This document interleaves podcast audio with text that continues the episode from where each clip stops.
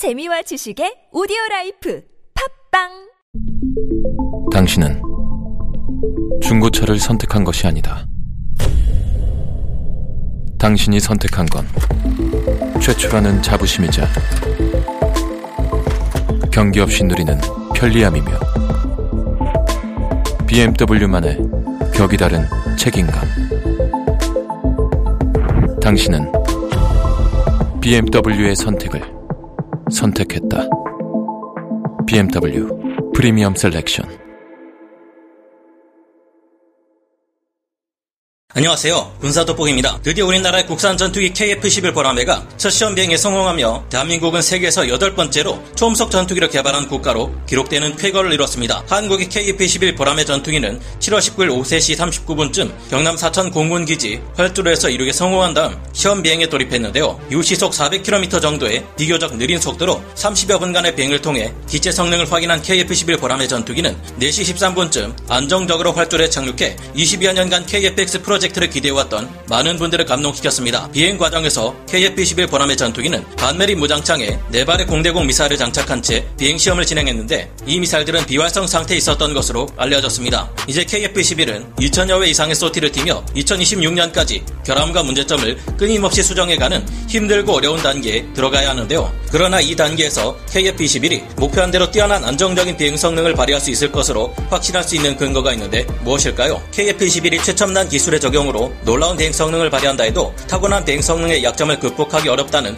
문제가 있었던 것으로 파악되고 있습니다. 하지만 KF-21은 항공역학과 KF-21 기체의 특성을 잘 연구해 이를 잘 극복해냈는데요. 더구나 현존 최강의 전투기라 불리는 F-22A 랩터 스텔스 전투기에서 적용된 이 기술이 적용된다면 KF-21이 가진 대행 성능의 한계를 벗어나 더욱 우월한 공중전 성능으로 공중을 장악할 수 있게 해줄지 모른다는 기대를 받고 있습니다. KF-21이 가진 대행 성능의 한계는 무엇이었고 F-22에 적용된 기술이 KF-21에 적용될 수는 있을 있을까요? 전문가는 아니지만 해당 분야의 정보를 조사, 정리했습니다. 본의 아니게 틀린 부분이 있을 수 있다는 점 양해해 주시면 감사하겠습니다. 최강의 전투기가 되려면 전투기의 기동성을 높게 유지하는 것도 중요하지만 어떤 비행 상황에서도 기체의 비행 성능을 안정적으로 유지하는 것은 더욱 중요합니다. 그러나 KF-11의 무장 테스트에서 문제가 발생할 수 있을지는 몰라도 비행 성능에서만큼은 KF-21 전투기에서 큰 문제를 일으키지 않을 것이라 확신해 봅니다. 그 이유는 KF-21의 안정적인 비행을 위한 혁신적인 기술이 적용되었기 때문인데요. 현대 고기동 전투기들은 공력 특성을 유지하고 조종성을 향상시키기 위해 일부러 불안정한 형상으로 설계되고 있으며 이를 fly-by-wire와 제어 법칙을 통해 보완하고 있습니다. 기존의 전투기들은 정상 비행 상태에서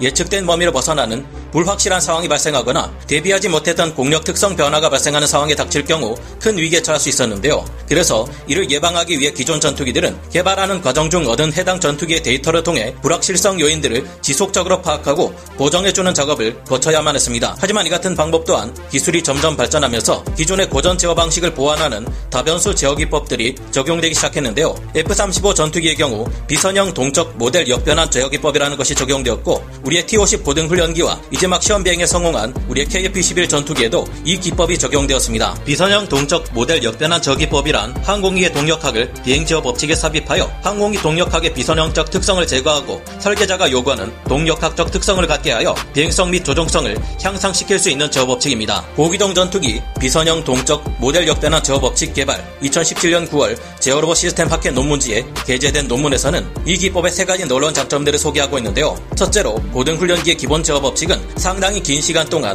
수천 sortie를 반복하며 성숙도를 높인 후에야 완성될 수 있는 반면 비선형 동적 모델 역변환 제어 기법을 활용할 경우 단기간의 설계에도 불구하고 전자와 같은 수준 이상의 비행 성능을 만족시킬 수 있었다는 점입니다. 이는 항공기의 개발 과정에 있어서 엄청난 비용과 노력의 감소를 가져다 줍니다. 둘째로 비선형 동적 모델 역변환 제어 방식은 상당히 구조가 간략하기 때문에 엔지니어링 과정에서 발생할 수 있는 실수를 크게 줄일 수 있다는 점. 셋째는 구조적으로 모듈화되고 독립적인 비선형 동적 모델 역변환 제어 방식은 모듈별로 병행 개발이 가능해서 다른 항공기 기종에도 쉽게 이식하는 것이 가능해 높은 확장성을 가진다는 점입니다. 이런 최첨단 제어 기법이 적용되었기에 KF-21의 비행 특성을 안정화시키는 작업은 순조롭게 진행될 것이라는 기대를 가져보게 되는데요. KF-21 보라매 전투기는 이미 여러 사례를 통해 성능이 입증되어 되었고 수치적으로 계산된 데이터가 많이 존재하는 부품 그리고 같은 장점을 가진 설계를 차용하고 있습니다. 이 덕분에 KF-21 전투기의 정확한 비행 성능을 파악할 수는 없지만 어느 정도 실제 비행 성능에 가까운 데이터와 수치를 예상하는 것이 가능하다는 것 또한 사실인데요. KF-21 전투기는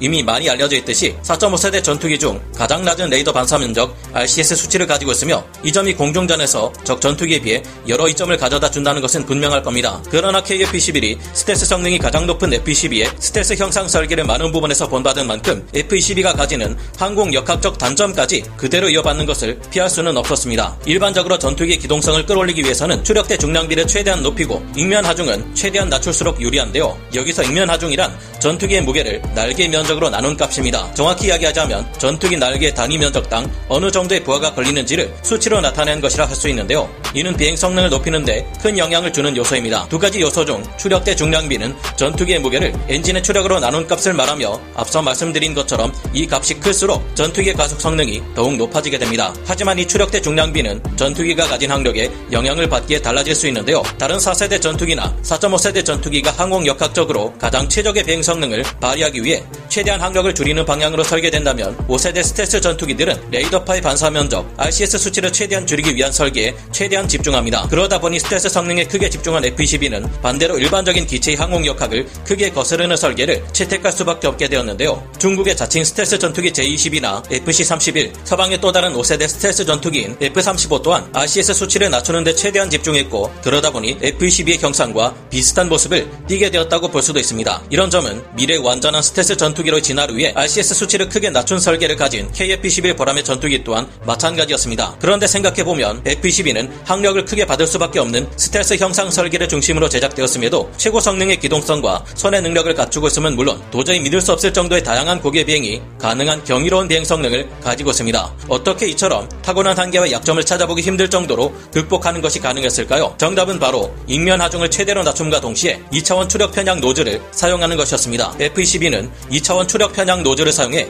엔진 추력의 방향을 위아래 20도까지 돌리는 것이 가능하며 이를 통해 원래 기체가 가지고 있는 선회율을 50% 정도나 끌어올리는 것이 가능합니다. 또한 이를 통해 엔진 배기구의 방향을 바꿔버려 스텔스기를 탐지하기 위해 사용되는 적외선 추적 및 탐지 장비인 IRST의 추적으로부터 기체를 숨기기도 합니다. 참 탐나는 기능이기는 한데 KF-21 전투기에 이처럼 2차원 추력 편향 노즐을 바로 적용시키기는 어려워 보입니다. F-22A 랩터 전투기에 사용되는 F-119 엔진 자체의 출력이 KF-21 보라매 전투기에 사용되는 F-414 GE400K 엔진보다 월등하며 KF-21 전투기가 2차원 추력 편향 노즐을 사용하기 위해서는 더욱 강력한 엔진을 사용해야 하기 때문인데요. 그러나 KF-21에 사용된 F-414 GE400K 엔진은 앞으로 110kN까지 추력을 향상시킬 계획을 가지고 있어서 지금 당장은 어렵지만 미래를 기대해 볼 만할지 모른다 조심스레 추측해 봅니다. 한국은 장차 KF-21 전투기 엔진까지 자체 개발 국산 엔진으로 대체할 수 있을지 연구 중인데 이 결과가 아주 괄목할 만한 경우에도 고려해 볼 만할지 모릅니다. 하지만 지금 당장으로서는 KF-21 전투기의 기동성을 증가시키기 위해 사용할 수 있는 방법이 바로 KF-21 전투기의 익면 하중을 낮추는 것인데요. 이를 위해서는 KF-21 전투기의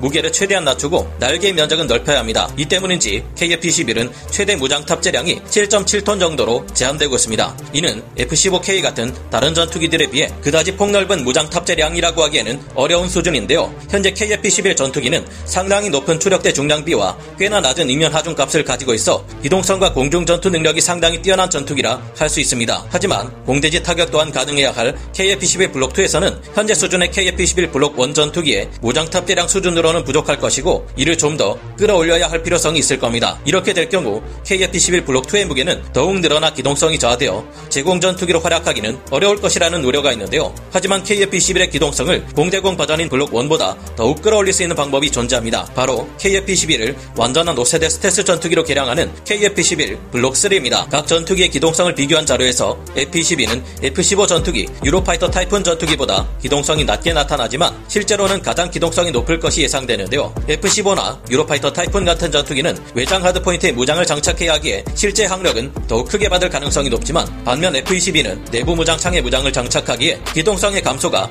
크게 일어나지 않을 확률이 큽니다. KF-21 블록 3 또한 이처럼 내부 무장 창에 내장시킨다면 항력의 증가가 일어나지 않고 기동성을 높게 유지하는 동시에 완전한 스텔스 성능까지 발휘할 수 있을 텐데요. 기왕이면 KF-21 블록 3가 F-119 엔진처럼 더욱 강력한 엔진을 탑재하고 기체의 크기도 키워 더 많은 무장을 장착하면서도 대신 2차원 추력 편향 노즐까지 장착해 F-22처럼 최강의 성능을 발휘하는 제공 전투기가 될 수 있기를 바라봅니다. 오늘 군사 돋보기 여기서 마치고요. 다음 시간에 다시 돌아오겠습니다. 감사합니다. 영상을 재밌게 보셨다면 구독, 좋아요, 알림 설정 부탁드리겠습니다.